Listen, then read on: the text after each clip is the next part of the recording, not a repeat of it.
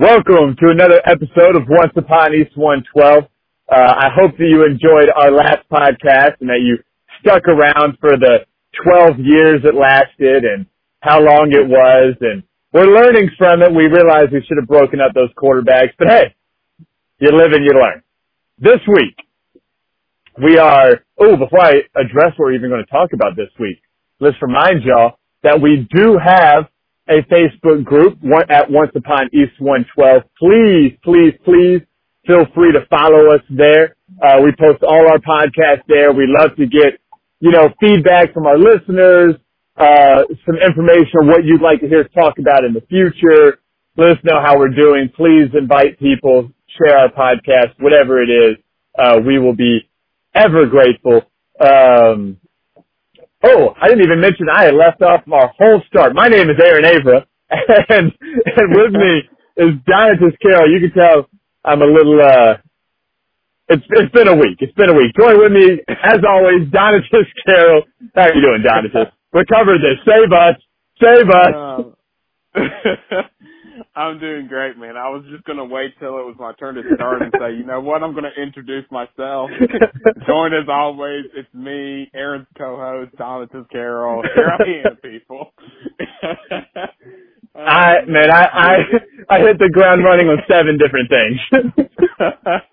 it's uh it's for sure been a week, man. Uh sorry people that we're getting it to you guys late, but um we're excited to talk about the topic that we have on hand. Hopefully it's not going to be 12 years long again. So, uh, yeah, man, I'm doing good, dude. How's your week going? How are you? Pretty, hey, it's pretty going good. Week, it sounds like.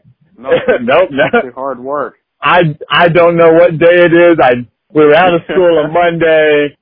I, um, I taught on Tuesday. I had a training on Wednesday. I had a training today. So, I don't know if it's a weekend or what it is. Uh, I mean, obviously it's not the weekend, but I have been thrown completely on my set, what I normally say. But here we are. We have a Facebook group. I'm Aaron. That's Donatus. We spoke for an hour and a half last week. And now we're all caught up. Now we're all caught up. This week, what we are discussing, we're kind of excited about this. We're hoping it goes well. We are going to analyze and discuss um, how we think each head coach, their, their ability for potential success with their new current team. So what we've done is each of us individually have ranked uh, the new head coaches on a scale of one to five, one being the most likely to have immediate success based on their team and their credibility and who they've brought in, five being, you know, they might be a Freddie Kitchens and be one and done based on who they've brought in, the skill set around them, uh, whether they're set up for success or not. We do not know what each other have ranked. Um, we're going to start with the least successful and get to the most. Uh, leaves open opportunities for debate, discussion. We'd love to hear your takes on this as well. Um, so Donatus, if you'd like to kick off our rankings, we'll start with our number five teams. A reminder for the folks at home, uh, the five teams we're looking at with the new head coaches are the Browns, the Cowboys, the Panthers, the um, Giants, and the Redskins are our five teams that we're going to address. We did a topic talking about what head coaches would fit there. We got almost none of them correct, but we will discuss how how well they're going to do in their current job. Uh, let's start with number five. So who who's your number five, Don? What do you got? Yeah, so coming in strong at number five. Um, this was a fun exercise because it kind of forced and challenged me to think um, beyond the roster, but to look at the coaching staff and how they would do. So my number five team, I feel like has a pretty decent roster, but based off of their coaching staff, I rank them number five. My number five team is the Carolina Panthers. Um, what is your? Do you want? Do you want me to talk about that, or do you want to give your? Uh, I'll go ahead. I'll go ahead and give my five teams since we have the, the same one, and we can kind of discuss why uh, why we believe that is. Um, I also believe um, that the team built for the least success is Carolina Panthers. To give context at home, kind of while we're doing this, uh, I forgot to mention this. If you think about like the Browns had a new head coach last year, great roster, terrible coaching staff, and it kind of shows what what can happen. That's where this comes from. But I, I also believe the Panthers are the number five team, the ones who are going to have the least amount of success and ones that I believe is a potential threat to not last the seven years that they gave the head coach. What, what, what were some of your Uh, takeaways yeah. as to why you think this is not a good look for this team? Yeah. Well, you know, number one, I forgot that they gave him a contract that long.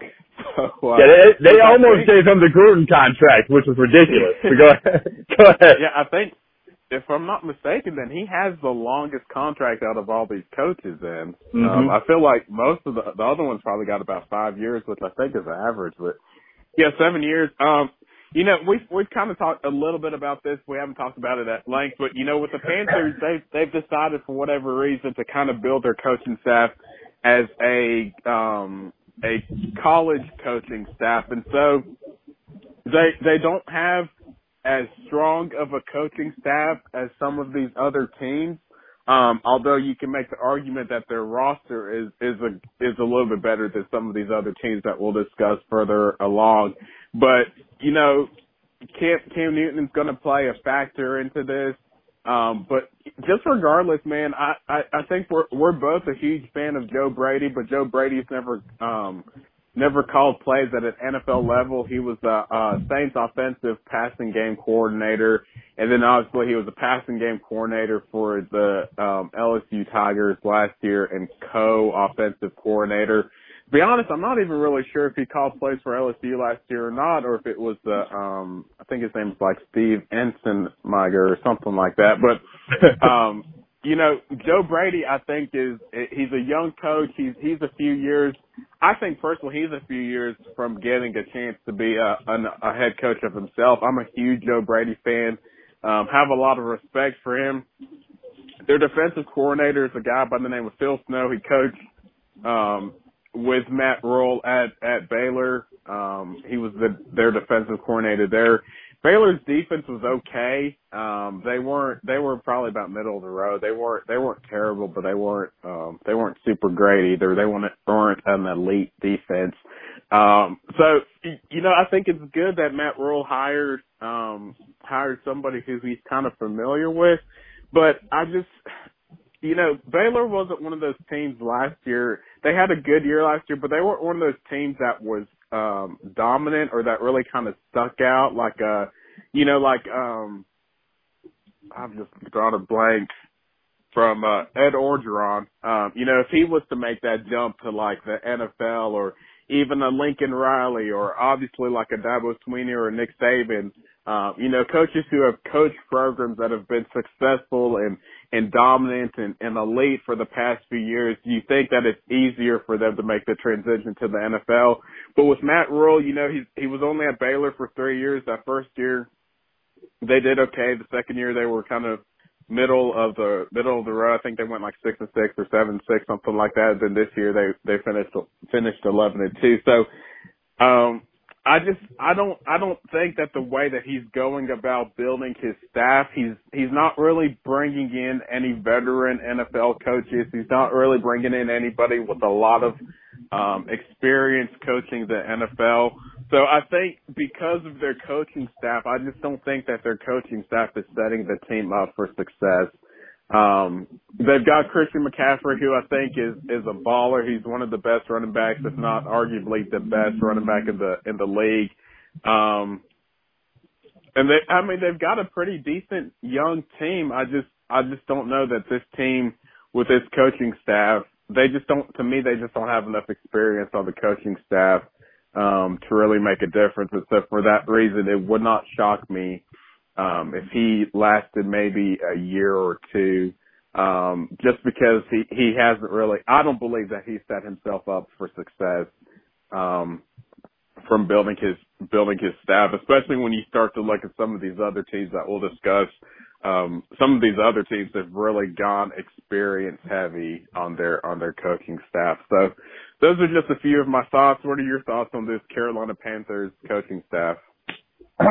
yeah, there there was a few red flags for me. Um, I don't necessarily believe he's just going to last a year or two. Um, I, I feel like the way that he's built this team and they've allowed him to almost have like full control almost tells me that they're willing to like be terrible for a while, but I don't know if they're ever going to dig themselves out of that pit.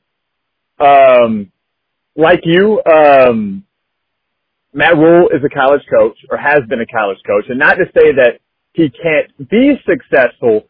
It's just historically that jump is hard and he didn't make it any easier on himself.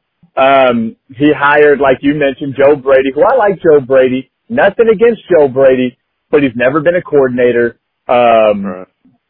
he and and he's now taking over the reins of an NFL team.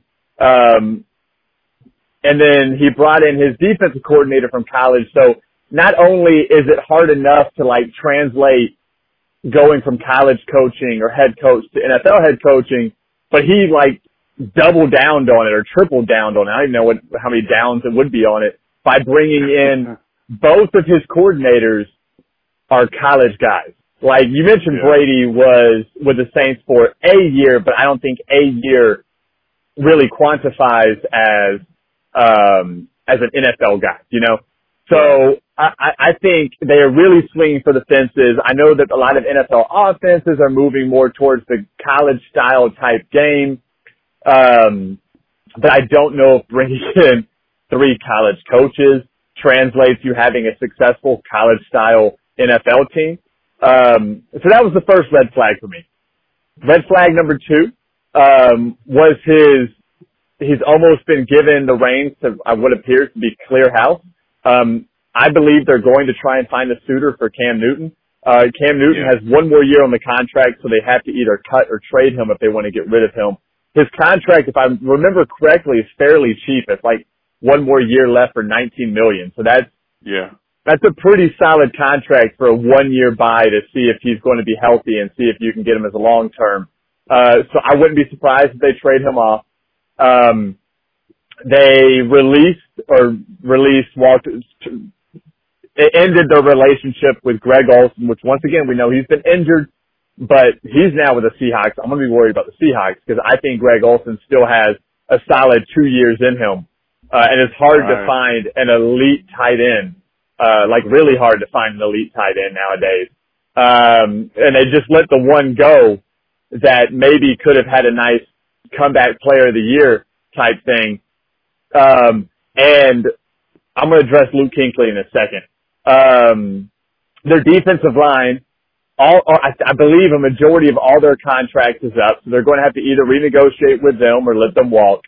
Um, and then I wouldn't be surprised, and you're going to hear it here, and I will take this to the bank until it doesn't happen. And this is going to sound ludicrous. This is going to sound ignorant. This is going to sound dumb. But based on what I'm seeing so far from the Panthers, this literally would not surprise me. Is if they tried to package a mega deal to try and yeah. sneak into the first overall pick and try and steal Joe Burrow because Joe Brady coached him. And I wouldn't be yeah. surprised if inside that mega deal, they tried to package Christian McCaffrey. I, I would not be surprised. I, yeah. I, I know that would be like a big breaking news. What on earth are you doing? But I, I just, I don't know. Something about them that would not surprise me if they did something what I would consider stupid to do like yeah. that. Um, I know they want to get a franchise quarterback, so I don't think they're going to go with Cam. And I don't think, I think Grier is with them. He's not the man. And, and the other, like one of the thousand Allens that are in the NFL is not going to be the man for them. Um, and I, I wouldn't, I wouldn't be surprised if they did something dumb by trying to go after Burrow because Brady has a relationship with him. Um, my next red flag is the fact that Luke Kuechly, I believe that there's health issues and, and, and him trying to preserve his body. I believe all that. I, I believe that was a major factor into his decision to retire. What I also think is was a low key factor. This is not reported anywhere. This is once again coming off of the dome, off of Aaron Abra's thought process. Is he could have he could have announced retirement at any time at the end of the league. He didn't announce that he was retiring until after they had hired Matt Rhule and he had hired his coordinators. So what that tells me is that Luke Kuechly looked at the coaching staff brought in, said, I'm already beat up. I am not going to play for them for a few years and continue to get my body beat up when I can go do something else. And so therefore, I believe the leader in Luke Kuechly walked away because he didn't believe, this is all, once again, did I hear this anywhere, all my assumptions that he, he feels he can't play for them. Yes, I'm beat up. I'm not going to continue to beat myself up. I'm going to go do something else with my life. I've made the money I need. I'm happy. I'm going to walk away. And I believe that a good bit of that could have came from the fact that he doesn't think Matt Rhule and the guys he brought in are it. And it's not worth the head hits over and over and over again. Um, and for all these reasons, plus, and Matt Rhule, I know, I knew nothing about Matt Rhule beforehand, but he had a giant target on his back, not target on his back, but a giant dislike for me when he declined the Browns head coaching offer, not offer, but, um, when we said, hey, we want to interview you, and he said, nah, I'm good. I was like, well, you know what? Go away. but uh that doesn't help us all. But those are all my red flags. Those are reasons why I believe that he that this team is not set up for immediate success. Um and I'm not saying immediate success like they would even go 11 and 5. I mean, as bad as they were and as much turnover as they had, I believe 7 and 9 would be success for this team, but I don't think it's going to be anywhere close to that. I think they're going to be a top 3 pick next year. Um and they're going to be really, really bad. And I, and I just fear there's going to be a whole bunch of internal discord, um, between the players and these coaches. Uh, that's my opinion. That's my thought. Um, but I'm glad we, we, we agree at least there. We think that the, the Panthers is going to be the team set up for at least amount of success. Yeah. Um, what are your thoughts? Anything I said stick out to you that, that you agree with, or you think it's stupid? Besides No, Chris yeah, McCaffrey I- thing, I'm taking that in my grave. I uh I agree the the um the Luke Kuechly point's a really good point that I that I hadn't thought about. Um and I think I think you hit it right on the head, man. I think you're absolutely right. Um I think uh, it would have been and obviously you can't do this now, but it would have been interesting to see had they either hired like a different head coach or had that head coach hired like people with NFL experience, whether Hmm. Luke Kuechly would have stayed around because I think he he's what like 28, maybe 30 at the oldest. I mean he's super young, man. He's 29, like- maybe 28, 29, something like that. yeah, he's he's I mean he's he's young and so um obviously he's been in the league I think for 8 or 9 years, but yeah, I think that you I mean that's a really good point.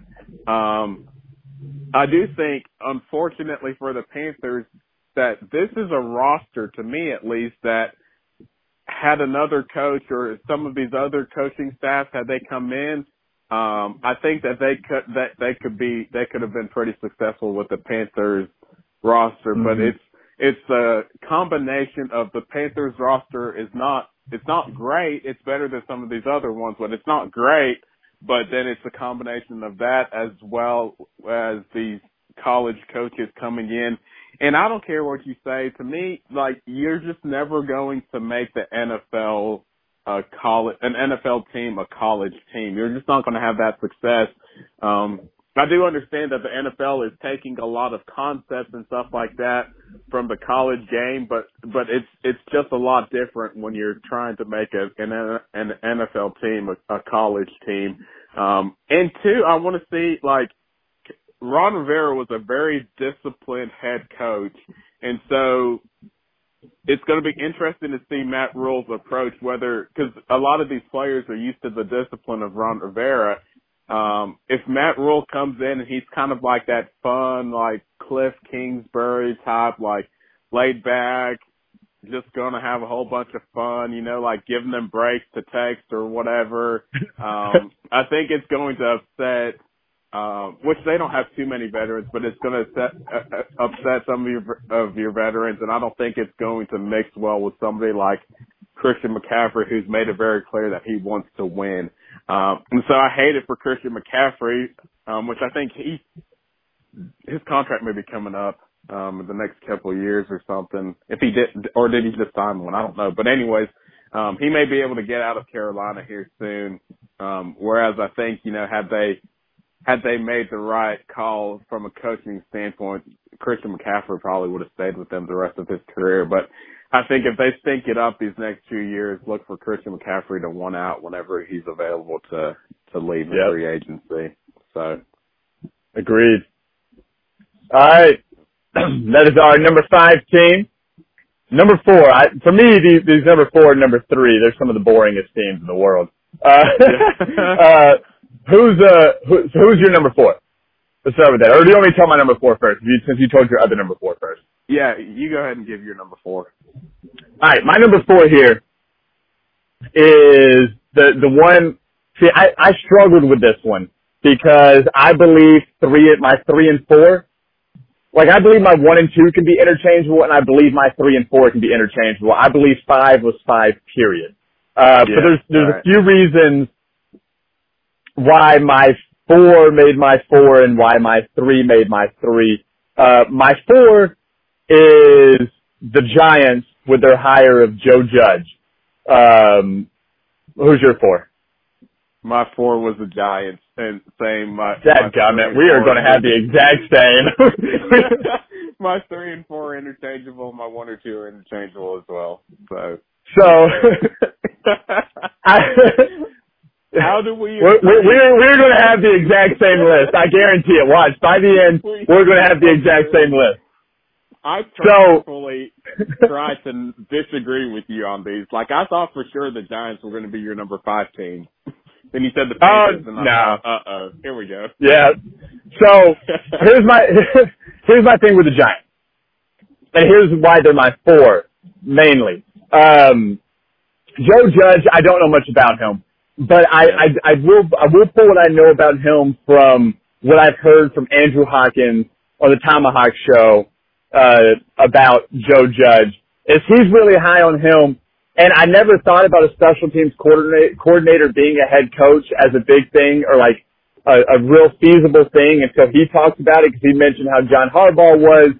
And he said one thing about special teams coordinators is they have to motivate guys that do not want to play special teams to go hard on special teams every week.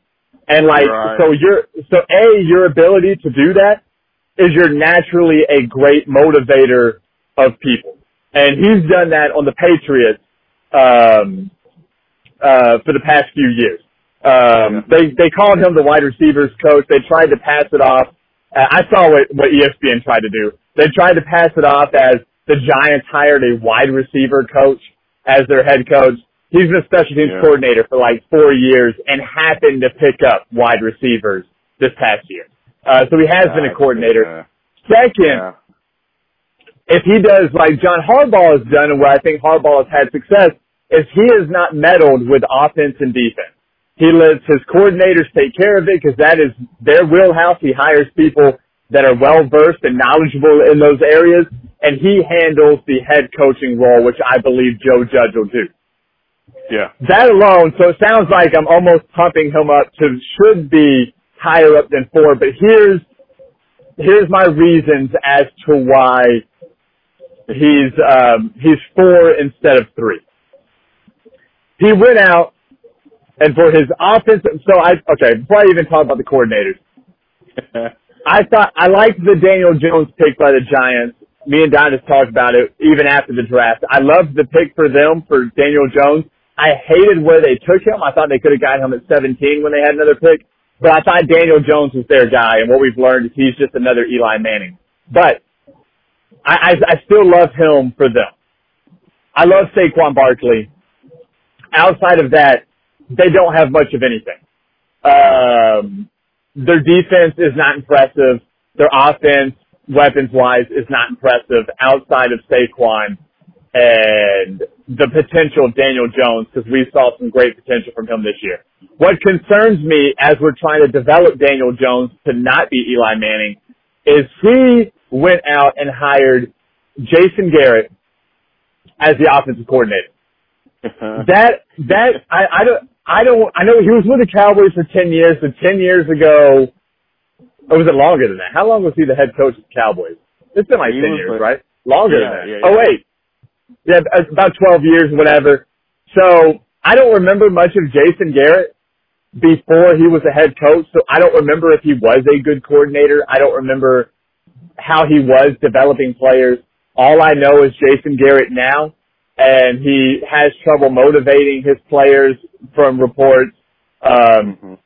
uh, perceivably from our angle, he is a sideline clapper. Mm-hmm. Um, I, I don't like, I just don't like that hire as offensive coordinator. I thought you went from an underwhelming head coach who has all the weapons in the world, like his offense was stacked and they couldn't do anything. And so you hired him as the offensive coordinator who's supposed to, um, groom this young offense to be something special. And I don't believe he's going to be able to do that.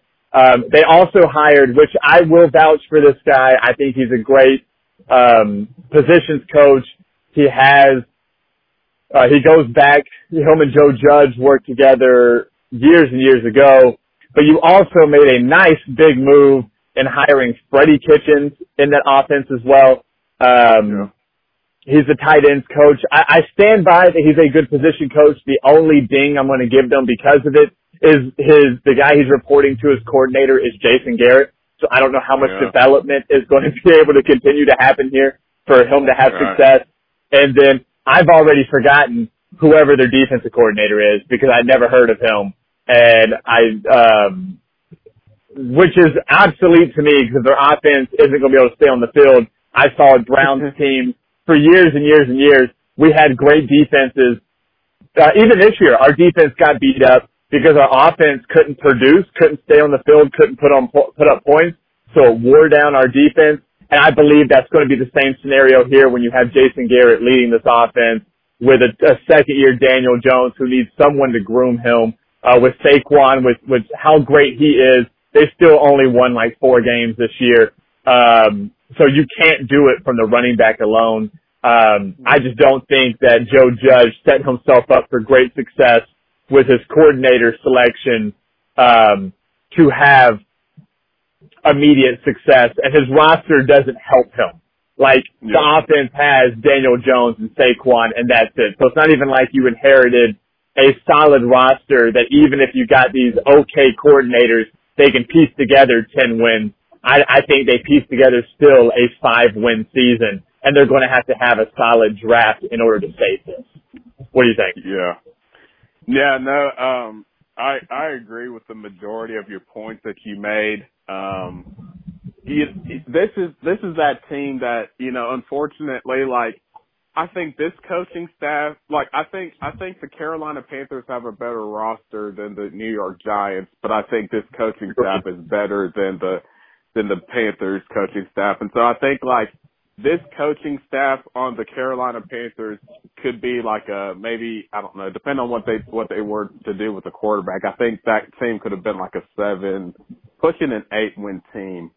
Um, but like you said, this coaching staff on the job, like the thing holding the Giants back is their roster. Again, their defense is atrocious. Um, I don't know that I can name one player on their on their defense besides uh DeAndre Baker. And again, the only reason I know his name is because one, he went to Georgia, and two, like he got burned every single play, and people use him as a reference for what not to do when you're playing corner in the NFL. Um, but I mean, you know, Joe Judge, I I have to admit, and I I I don't know if we talked about this a lot, but when they first hired him, I was like, who the heck is this guy? Yeah, uh, yep, never, yep. I'd never heard about him. Um, but you know, it's it's one of those things where he he coached under Bill Belichick for uh, what did you say four or five years? Um, he's been with the Patriots for a while, so I just kind of believe that anybody who has spent a lot of time under Bill Belichick is going to be pretty successful. Joe Judge also coached at Alabama um, under Nick Saban, and so I think you know like he, he's coached under Saban and Belichick, and so I think like if nothing else, he's learned how to be a pretty good head coach from those two. Um, he hired a bunch of people who have a ton of experience, whether it was coaching at Alabama or the Patriots, or he allowed Jason Garrett to bring over one or two coordinators or position coaches from the Cowboys. Um, their defensive coordinator's name is Patrick Graham. I, again, I never heard about him either. Um, but you know, the majority of these coaches coach with um, with Joe Judge either at New England or somewhere else, and so he's built a coaching staff that he's familiar with, that he's comfortable with, um, a coaching staff that has a lot of experience winning Super Bowls, whether that was with the Patriots or winning national championships at Alabama. Um, and so I think from like that standpoint alone, the, um, the, the unity I think that they're going to have as a coaching staff, I think is going to allow them to be successful from a staff standpoint. But it's, what's going to hold them back is the fact that their roster is not good at all. Like I think this coaching staff on a more talented roster again could make a difference. Um, I agree with you about the Jason Garrett hire. I don't think that was smart. Um, again, I don't remember Jason Garrett what what he was like as an offensive coordinator, but I he obviously wasn't that great because you know like he didn't change the game in a way that either one of us remember saying like, oh yeah, Jason Garrett changed the the way the NFL offense was was ran or done. Um, I'm interested to see how how your boy Freddie Kitchens does coaching tight ends, just because it, you can correct me if I'm wrong on this, but there were, if I'm not mistaken, there were reports about David Njoku wanting out of um out of Cleveland because of Freddie Kitchens. Um, yep. And so I don't know if that was a personality clash or if it was like Njoku didn't like how Freddie was going to use him. Um, but it, it's going to be interesting to see how Freddie Kitchens develops Evan Engram. Um, they hired Marc Colombo, um, came, came from, came from, uh, the Dallas Cowboys alongside with Jason Garrett. The Cowboys have had a really solid offensive line for the past four to five years. Um, Colombo's been the, the reason for that. Um, and then they hired a guy, and this is his first time coaching in the NFL. His name is Burton Burns. Um, he's the running backs coach, and he's somebody that I'm sure a lot of people don't know about, but he coached um, Derrick Henry and Mark Ingram both when they won the Heisman at Alabama. Um, and he coached the running backs at Alabama for the past 10 years. So I don't know if you knew that as a, as a Alabama fan or not, but, um, you look at Alabama, Alabama has been a running back factory at the college level for the past decade and this kind of lines up with, with him coaching them. So, um, you know, obviously once they got to the NFL, they didn't have quite the success that they had in college, but, um, I think that that's good for Saquon Barkley. I think this guy can kind of help Saquon get to the next level. Um, so I'm interested to see how how he does with his development with with Saquon Barkley. But um, overall, I think this is a pretty good. It's a good coaching staff, but again, their roster is just not not good at all. Um, and so, unfortunately for them, I think, like you said, they're probably going to be a maybe a five win team, a four win team. Um, you know, it's it's going to come down to the development of Daniel Jones, like you were talking about, and Jason Garrett. Jason Garrett didn't really develop Dak Prescott that well. Um, again, Dak Prescott didn't. Dak Prescott had a, had okay years, but this year really is the last, is the first year that Dak, Dak Prescott really took his game to the next level. That was with Kellen Moore calling the plays and, and kind of helping him um, be developed. So, uh, unfortunately for Daniel Jones, I think if Jason Garrett, because people talk about Jason Garrett being like this quarterback uh guru, quarterback whisperer who's like amazing with quarterbacks, but I don't feel like he was that great with Tony Romo, and I don't feel like he was that great with Dak Prescott. So um I hope he can kind of figure things out with Daniel Jones, and I hope that he doesn't end up hurting Daniel Jones more than more than helping him. But I wouldn't be surprised to see uh Joe Judge let go of Jason Garrett after a year or two, because um, I think the rest of the the rest of his coaching staff is is really good, really solid. But I I think his only weak link is going to be Jason Garrett. Um, so those are really my thoughts about the Giants. Great staff, not a good roster. Um, yeah, I, I agree. I think I think had the OC hire been a better hire, um, I think I could have bumped them up to three because I think the potential of of Jones, Saquon, and then if they Evan Engram, and then if they could snag a like a a, a, a receiver who could stay healthy and make a difference. Yeah. Um, it could be it could be dangerous, but the fact that they brought in Jason Garrett, they, they immediately got got dropped for that. Um, so then I'm guessing I'm just going to go ahead and go out there and predict that your number three team has to be the Redskins, right? Yeah. All right, that's, that's my number three as well. How crazy would it be if it wasn't the Redskins?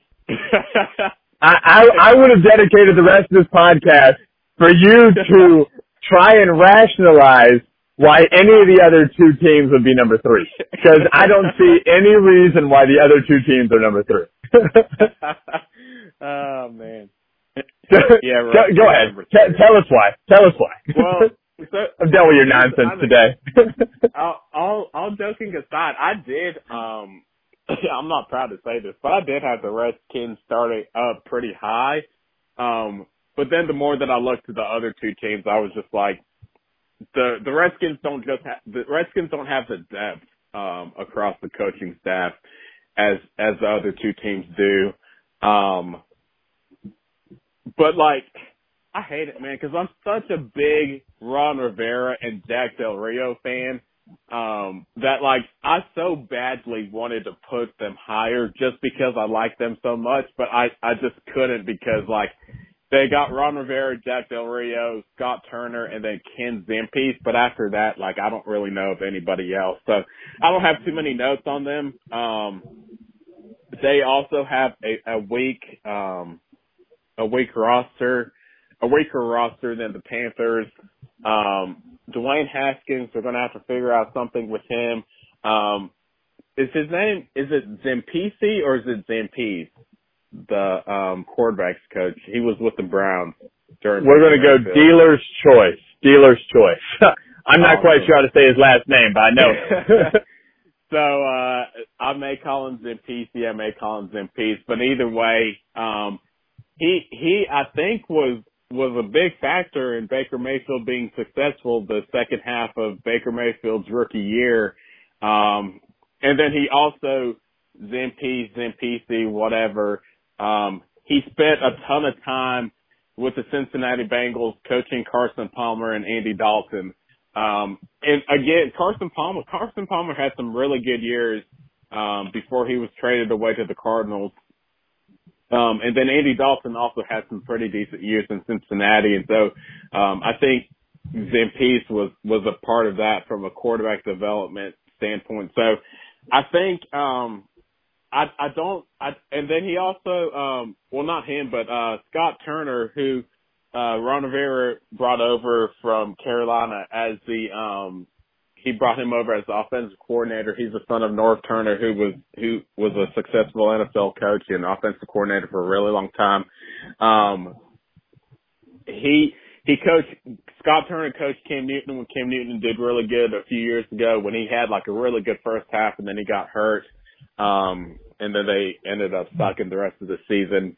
Um, but then Scott Turner also coached Teddy Bridgewater when he was in Minnesota um, during Teddy Bridgewater's Pro Bowl year in 2015. So I know we talked about this last year or last week. Um, it's I, I want to see if the Redskins will make a run at Teddy Bridgewater um, since he's familiar with Scott Turner. I still think that Cam Newton ultimately ends up in the Redskins, but it would it would be interesting to kind of see if they make a run for Teddy Bridgewater just because he has that familiarity with Scott Turner. Um, Jack Del Rio, one of my favorite coaches. Um, I liked him a lot when he was with Oakland, and I think he was in Jacksonville as well. Um, but I think he was he wasn't a, he wasn't a great head coach, but I think he's a phenomenal defensive coordinator. And I think so. I think the Redskins defense is they're okay, they're not great, but I think with Ron Rivera and Jack Del Rio, they're going to get the right players and they're going to get the right scheme. And so I think the Redskins defense is going to be really good over the next few years. Um, and I think depending on what they do, um, from a quarterback standpoint and from a running back standpoint, and then an offensive line standpoint um, is going to de- ultimately determine how much success this team has. Because um, I think their defense is going to be really good, but they're going to have to. It's going to be up to Scott Turner and, and, and Ken Ken Zampese um, to figure stuff out. Whether they make a run at a veteran quarterback in free agency, or whether they um, they end up ultimately drafting another quarterback in the next few years. So um, I, I like Rivera and Del Rio a lot. I, I from from a heart standpoint wanted to put them both higher, but I just couldn't. Um, so those are my thoughts about on the Redskins. What are some of your thoughts about this coaching staff? Yeah, we got similar thoughts. Uh, um, the fact that um, Ron Rivera and Jack Del Rio were there automatically bumped them to a minimum of three. Um, and then I compared them to the other two teams, and I was like, all right, well now you're stuck at three because I looked at this. I, I then looked at the roster, and I was like, I can't compare their roster to the other two rosters. Um, but um, I'm a I'm a huge Ron Rivera fan. I think that he's going to bring the structure and discipline that's needed with um, with Dwayne Haskins and some of the other younger players uh, to help mold them into um, solid professional football players instead of uh, just college kids who are now pros, if that makes sense. Um, like for the yeah. situations where Dwayne Haskins, you know, they're they're finally about to win a game and he's over taking selfies with fans, so they have to send in the backup to take the knee in victory yeah. formation. That's not going to yeah. fly with Ron Rivera. So he's going to give him the structure and discipline to be like, no, no, no, we take care of our team first, and then you can go have your clout. Um, so I like Ron Rivera. I do, I agree. Jack Del Rio, I think, is going to take this defense and is going to elevate them. I'm a huge Jack Del Rio fan. Um, but what really got me thinking this team could be alright and I don't think they make a run at a quarterback.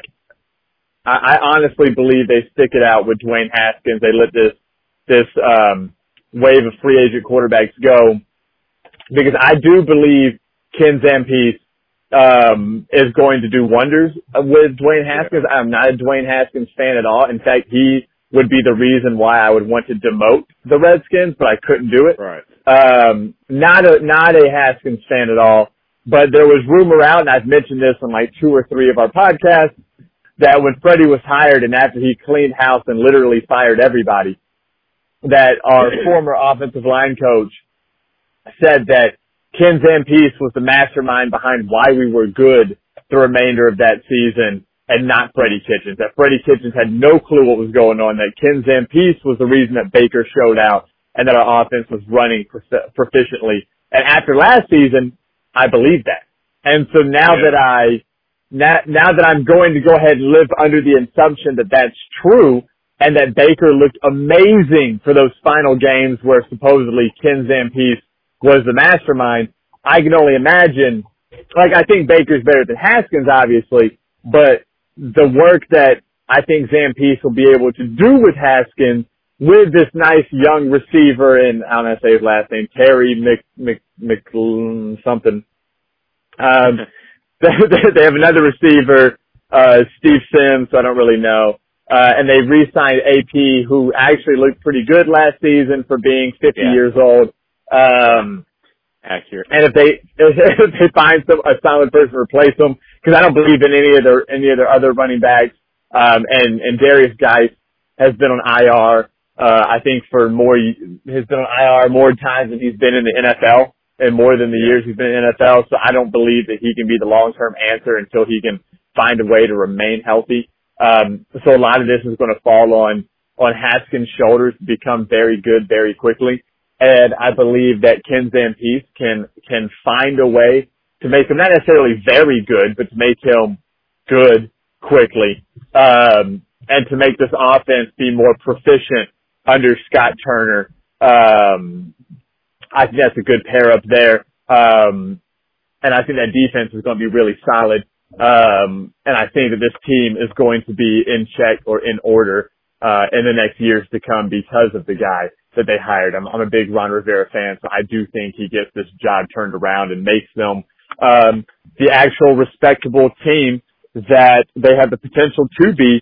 Um, and for that, I wouldn't be surprised if the Redskins walk away uh, at the end of the season and have, I don't know, like nine wins. I wouldn't be surprised. I think they, what they come away with like seven this year. So if they came away with seven with missing Jay Gruden, it wouldn't surprise me if with having like good head coaches, um, if they could walk away with, with nine wins next season.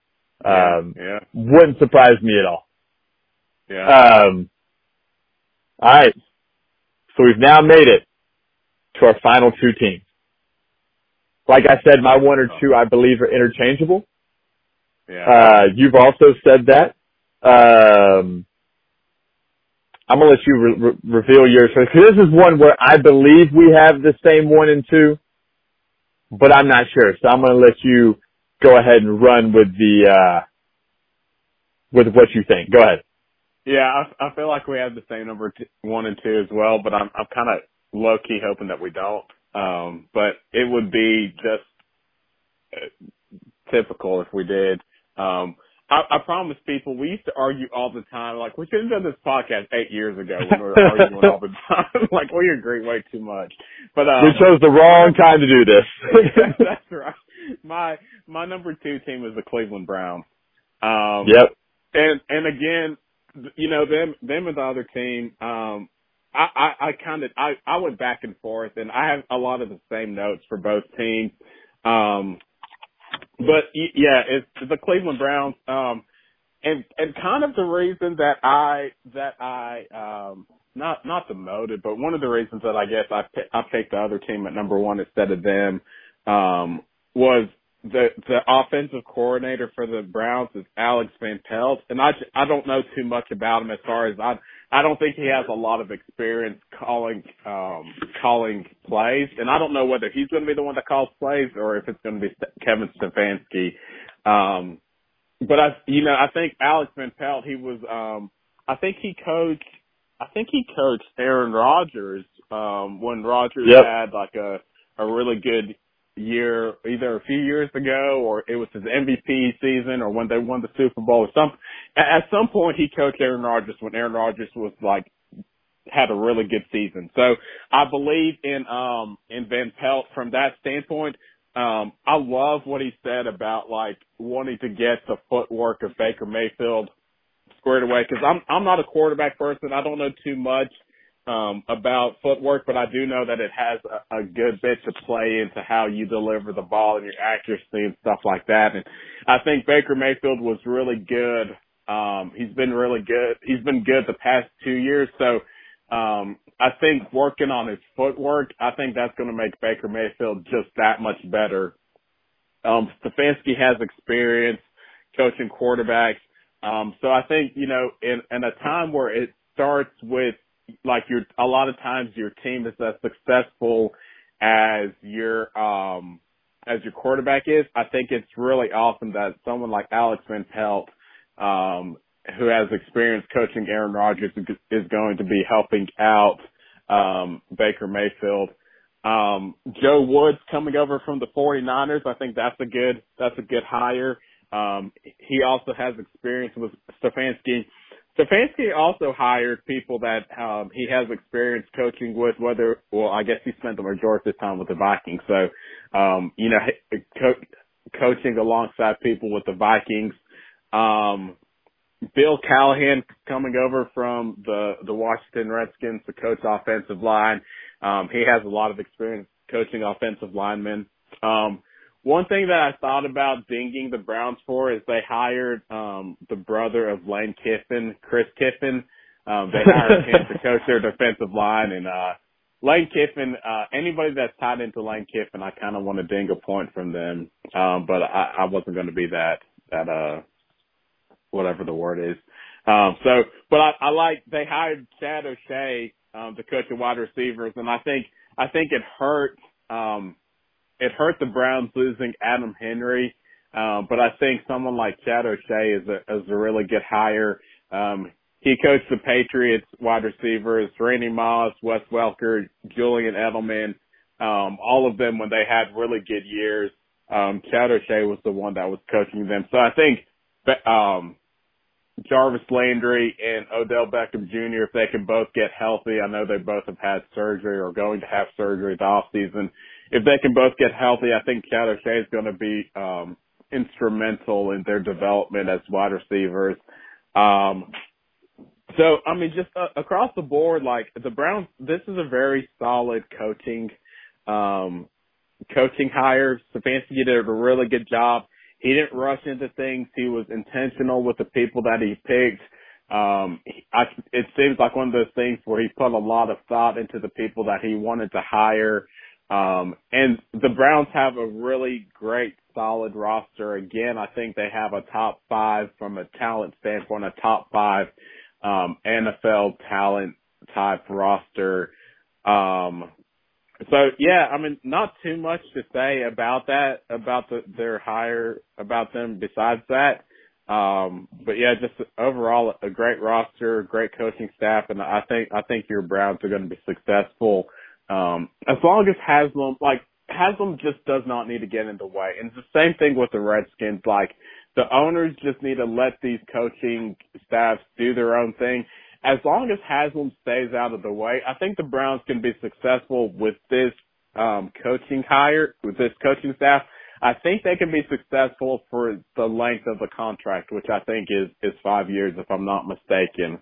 Um, and I think Stefanski and this group of people can have the Browns competing for um, a playoff spot easily this year, but I, I think ultimately competing for for the AFC Championship and, and ultimately the Super Bowl within the next three to four years. Um, so that's my thoughts. Why don't you give us your thoughts on your Cleveland Browns? Yeah, so there's um there's a few reasons why I knocked them from one. I was very tempted to put them at one. Um but then I had but I know, but then I had to get realistic. And this is why whenever you said you were hoping we had different ones, I was like, unless he has a feeling that I put the Browns at two, maybe he put the Browns at one, but here the few reasons why I think that he has he he's second on the list of potential immediate success is once again kind of the situation we hit with Freddie Kitchens uh, ish. Um, Stefanski is a brand new first time head coach. Now that doesn't necessarily mean that he won't be successful, but he doesn't necessarily have that experience of of leading a team um, like my number one team or even my number three team has. Right. Um, right. Next, um, I think I also narrowed it down to if, if obviously if you're keeping track at home, and we'll talk about the Cowboys. That's going to be our both of our number one. I looked at the quarterbacks, and I'm a Yeah. huge Baker Mayfield, Mayfield fan. Love Baker. I think he's going to be the future. I think he's going to be a, I mean, a, a, an elite quarterback. Um, however, I'm looking at the two today. So if I'm trying to see their potential success um, immediately, not we're not looking five years down the line. We're looking like right now. And I think that the Cowboys with Dak Prescott is in a better situation than with us with Baker because Dak has shown. I'm gonna try not to say too much about the Cowboys. I'm kind of rationalizing why the Browns were two, but Baker just doesn't, hasn't. He had a stellar half of a rookie year because of a, I think, a certain coach, and then he took a major step back in year two. Whereas Dak has been stellar for like a few years, so therefore he's more established. Um, and I think that was a huge ding on us. So if I'm looking at immediate success, I think a rookie head coach with trying to, I, I don't want to say resurrect Baker's career, um, but trying to save him from that tragedy that happened last year with Freddie Kitchens. Um, and so that's why, you know, looking at the, at the, the hires that, that Stefanski did, I thought was major because we saw that we had a super talented roster last year and that obviously meant nothing if we didn't have coaching. Um, Mhm. because to be honest, had we completely wet the bed on this and hired who I would have felt was the wrong guy, or if he would have hired coaches that I was like, oh no, I, I may would have dropped the Browns even further, even with the same roster. But I liked Yeah. The hire of Alex Van Pelt. I had no, I'm not gonna be honest, had no clue who he was. I had to do my research to figure out why I would like him as the offensive coordinator.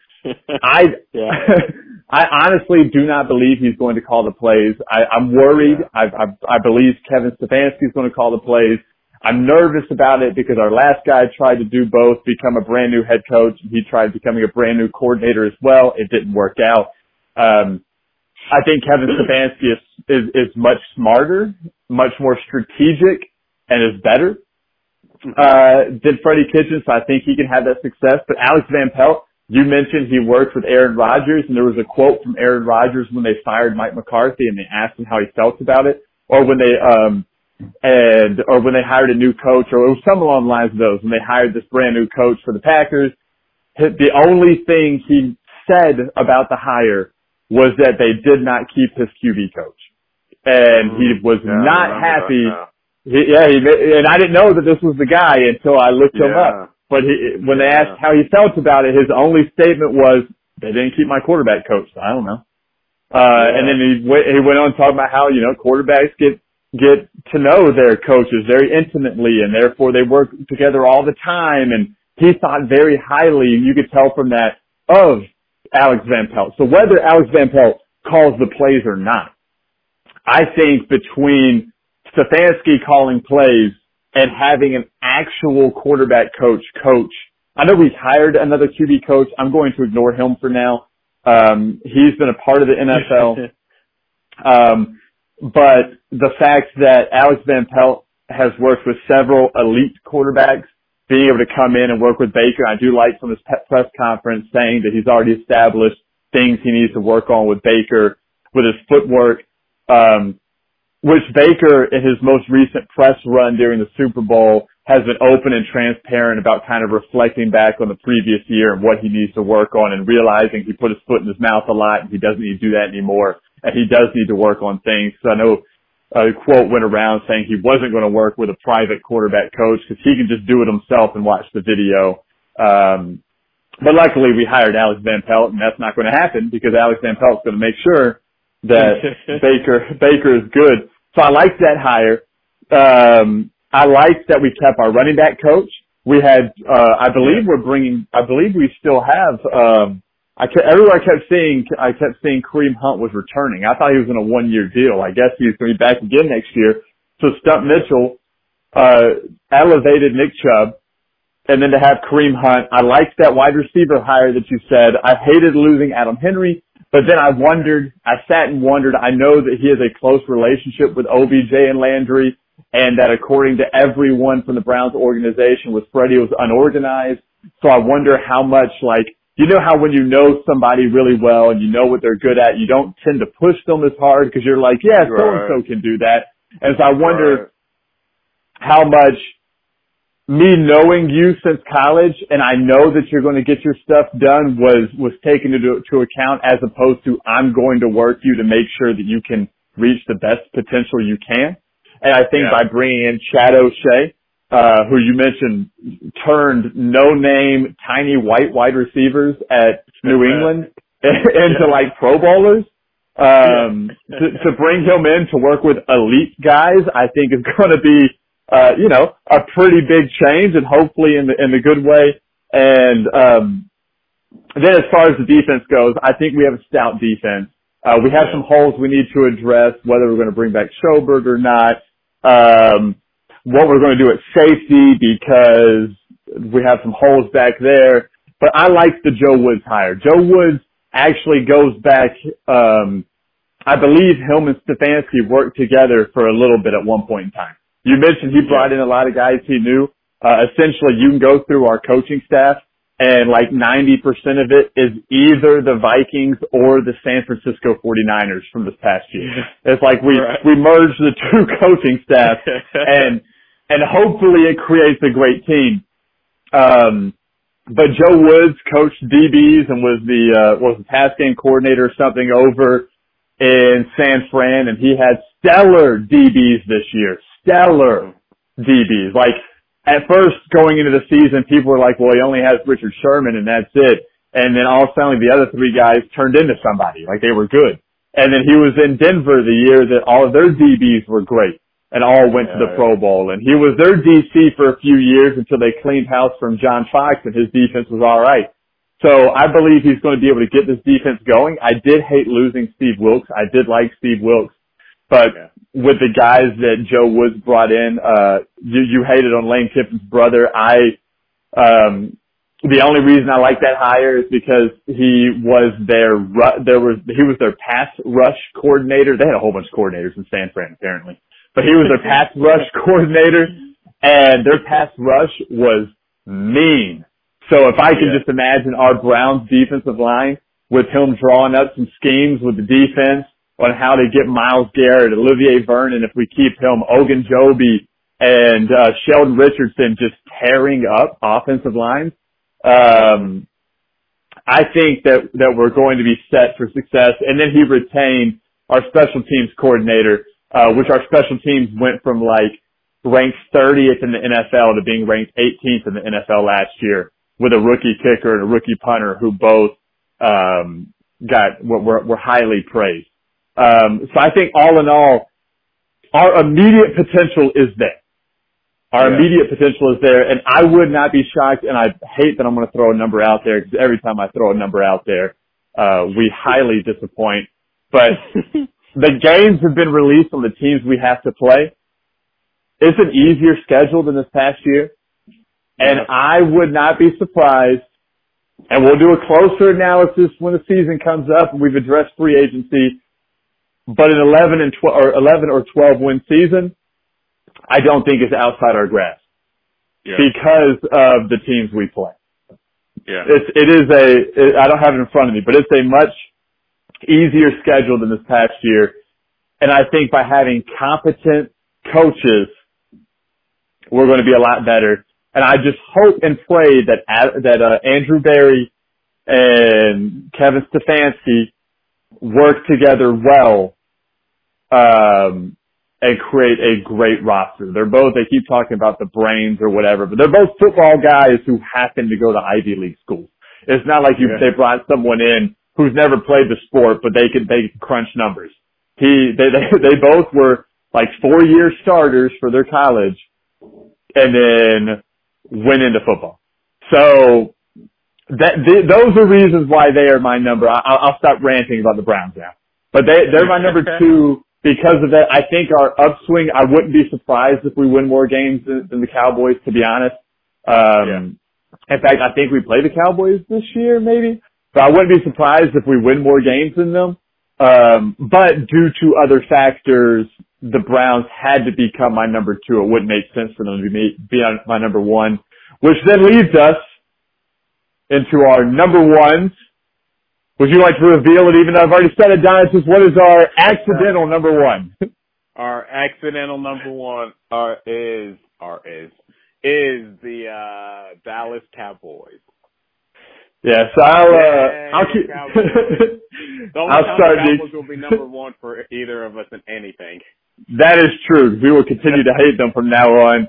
Um, I'll keep it, I'll keep it brief. I'll start it first, um, and keep it a little brief. Um, you you can go as long as you want to, but I, I feel like I crossed over a whole bunch um, when I was talking about it. Um, the reasons why I believe the Cowboys was the best potential job for almost anyone is their roster. Right. Their roster, up and down, I think, is the best roster of the five teams. The yeah. Browns rival it, but the biggest difference between the Browns and the Cowboys is that quarterback position, whereas Dak has showed out for multiple years. Um, you also have Zeke, who's newly paid. You got to find a way to pay Amari Cooper. Uh, but you got Amari Cooper. They need to replace the tight end because I don't believe Jason Witten's coming back. Uh, they got a, they got an offensive line that is ridiculous. Their defense is really good. I mean, they're everywhere. I mean, they have some holes, but for the most part, everywhere you look, um, they have guys that can play. And if you compare their roster to other people's rosters, it's, it's much better. Where I think they went right is I'm not a big McCarthy believer. I did not want McCarthy as my head coach when it was rumored that we were going to look into interviewing McCarthy. But the difference between, once again, us being the Browns and the Cowboys, is they went with an experienced head coach who has a Super Bowl. Uh, Mike McCarthy has won it all. Mike McCarthy has worked with elite players Mike McCarthy has managed a team, though he has his flaws. Um, I think his big, the big ding on him is that he retained Kellen Moore. I, I, I hold the right to retract that statement if I want to at the end of the year. Um, I thought, I thought their offense was mediocre, though it was better than it has been some years. I thought for the weapons, um, it was okay. Um, and I also believe that he and Freddie Kitchen share one thing in common, and they like to uh, to to draw up plays where all the receivers are in the same area, um, which means that all the DBs are also in that area. And Freddie Kitchens loved to do that. It was between drawings where all the wide receivers were in the same part, or everyone ran a 40 yard go. Uh, those were the two passing plays for the Browns.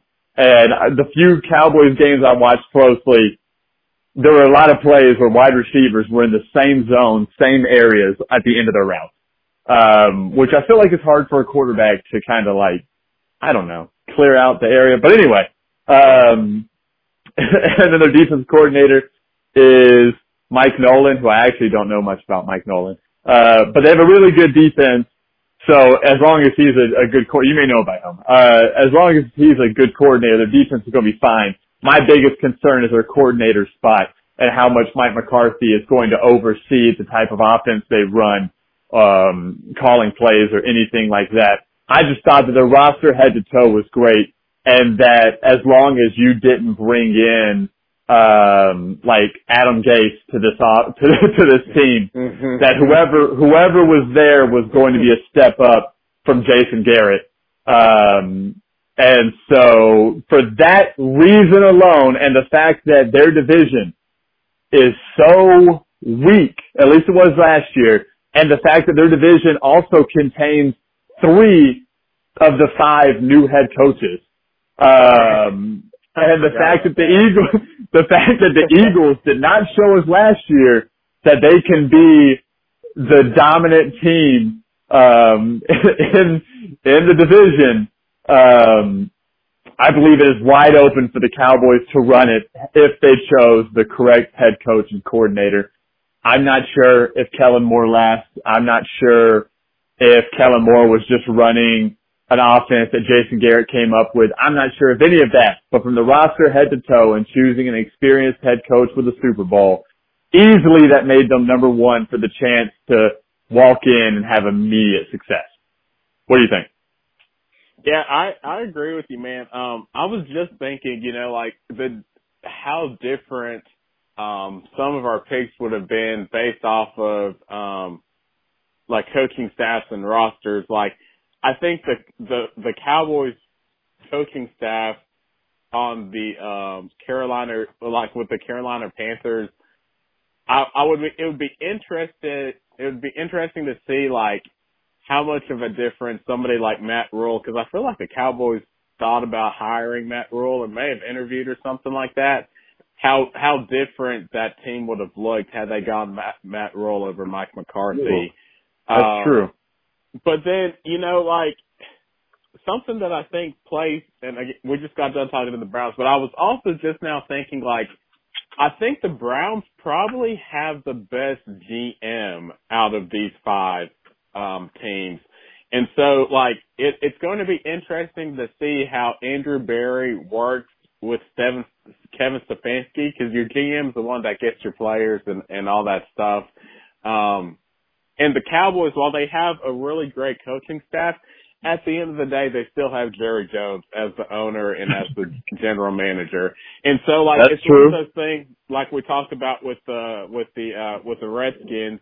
Um, is as long as Jerry Jones gets out of the way, same thing with the Browns, as long as Jimmy Haslam and Jerry Jones and Dan Snyder, as long as they just get out of the way and trust these people that they hire to do their job, I think those three teams can be can be pretty good teams. But if Haslam or Jones or Snyder get in and they start trying to push their own their own players and their own pieces or whatever, I don't think any of those teams are going to be quite as successful. Um, but anyways, from the from the Cowboys coaching staff, I don't really have too much to add. um, to what you said. You, you did a good job at, at at nailing the majority of them. Um, I, one thing I do disagree with you on is I actually do like Kellen Moore um, as the offensive coordinator. Um, I think he'll. I think he's going to take a bigger jump um, under Mike McCarthy. And I think it's good for Mike McCarthy to kind of see like a younger offensive coordinator. I think that's going to revitalize Mike McCarthy. Um, cause Mike McCarthy closer to the end of his time with the Green Bay Packers, like his play calling just wasn't really that great. And it kind of just turned into Aaron Rodgers, go out there and save us. Um, which it worked because Aaron Rodgers was in his prime during that time. But I think Kellen Moore is going to be good to kind of revitalize Mike McCarthy think Mike McCarthy is going to be good to kind of take Kellen Moore under his wing, under his wings, because I could I could see the Cowboys like allowing Mike McCarthy to coach for a few years and groom Kellen Moore, and then Kellen Moore taking over in a few years, because I think Jerry Jones likes Kellen Moore a lot. Um, mm. Mike Mike Nolan. Um, just a few points on him. He was the former, he was a, a head coach for the 49ers back in like the, the mid 2000s but he was the defensive coordinator for the Ravens from 02 to 04 back when they had Ray Lewis, Ed Reed, and um, some of those dominant Ravens defenses. So, um, if he's anything, if he's just, um, and then he also coached with the Falcons for a little bit back in I think 2014 or something, which our defense wasn't. The Falcons have never had a good defense. So, anyways, but I think if if Mike Nolan could kind of turn the Dallas defense into um oh, even just half of what the that Ravens defense used to be back in the day, um, that defense is going to be scary good. Um, they hired Joe Philbin for their offensive line, who he has a ton of experience coaching in the NFL. He coached, um, he was uh, the Packers offensive coordinator when they won the Super Bowl back in 2010. Um, Adam Henry, they stole from the Browns. That was kind of another reason that I, I, um, gave the nod a little bit more to the Cowboys and the Browns because I think I think Adam Henry I think the Browns losing Adam Henry is going to be a, a a pretty big pretty big difference. Um, although you bring up a really good point about the fact that he had gotten comfortable with Jarvis Landry and o- OBJ, so maybe he didn't push him as hard. Um, but I think he's going to be instrumental in the development of Michael Gallup and um, and Amari Cooper if they decide to bring Amari Cooper back. Um, and then Jim Tomsula, I think is how you say the last name. Uh, he coached the Redskins defensive line last year, and he's the defensive line coordinator for the Cowboys this year. And I think the Redskins had a pretty good um, defensive line last year. So um, just overall, they they have the, this coaching staff has a ton of experience as well. Um, and you know, it's, it you can look at these these head coaches and kind of look at how um, you see like the major difference in somebody who is a first time head coach, a rookie head coach, versus somebody who's been in the game for a long time. Somebody like Mike McCarthy hired a whole bunch of people with a ton of experience. Somebody like Matt Rhule went and got his college friends to to hopefully do the same thing. And so that just speaks to the difference in experience from a head coaching standpoint. Um, cause even like Stefanski and Joe Judge, like um, they don't have experience being head coaches, um, but they have experience being in the NFL for a while, and they hired people with a ton of of, of NFL experience. So um, I think that's just a learning a learning curve for um, for Matt Rhule to to just learn as he as he continues to coach. Um, but yeah, the, the Cowboys have a great roster. Um, uh, they have a top five NFL roster, and and so I think they should they should be pretty successful with this with this um coaching staff for the for the well, next you, couple of years. So you bring up a good point. I think one downside for Matt Rhule is the fact that all these other coaches have connections in the NFL, yeah. whereas I don't know if Matt Rhule has those connections. So therefore, like, am I am I willing to uproot my life where I'm currently at coaching to go coach for this guy that I don't know if he's going to make it past year sure. two. Um, so I mean, it, it depends on if the opportunity, if the risk outweighs the potential reward, uh, or if the reward outweighs the risk, whichever one, yeah. whether it's, it's worth, whether it's worth going or not. Because if you look at it, he could have reached out to some people and they've been like, nah, I'm good where I'm at. Um, sure so who knows? Maybe he does well, and then he begins to create connections and can bring some other guys in. Um, but I don't know. But you did bring up a good point. That it's interesting how my intention for us doing these ratings was to kind of look at the coaching staff and determine which coaching staff had the best chance of success. But mm-hmm. we did we did heavily lean on the rosters because if not, like the Matt Rhule coaching staff, send them um, send them to, to, to Dallas. No, I guess it is still what, how we did it was correct. Because if they go to Dallas, I don't know if I necessarily believe they'll have immediate success. But if I, if I take the Dallas coaching staff and put them in Carolina, I think they would have better success in Carolina than I think Matt Rhule and them are going to have in Carolina. Yeah. So never mind. Right. So w- right. W- with us with us ranking them, I guess when you switch it up, it all stands true. Because if Matt Rhule and company came to Cleveland, I would have dropped us from two to like four because I've seen this before. I saw Freddie Kitchen that tornado roll through, and it was terrible. And I don't yeah. want, I didn't want Matt Rhule. Um, yeah. But anyway, there you have it, folks. I know this has been another long episode. Hopefully, you see this as a nice, fruitful episode. Um, feel free to go to our Facebook or reach out to us on Instagram or wherever. Let us know. Well, actually, on the Facebook at Once Upon East 112. Feel free to let us know your rankings. Who's your, your four? Who's your one? What did we get right? What did we get wrong? Maybe some of you do have the Browns at number one. If so, you just got some brownie points from me. Uh, but let, let, us know how we're doing. Share this, uh, this podcast to anyone you think might enjoy. Donatus, you got anything for our listeners to close out this episode? No, I uh, appreciate you guys giving us a listen. Give us a like, give us a follow, give us a share, give us your thoughts on Facebook, and we will uh, talk to you guys next week. All right. We're out.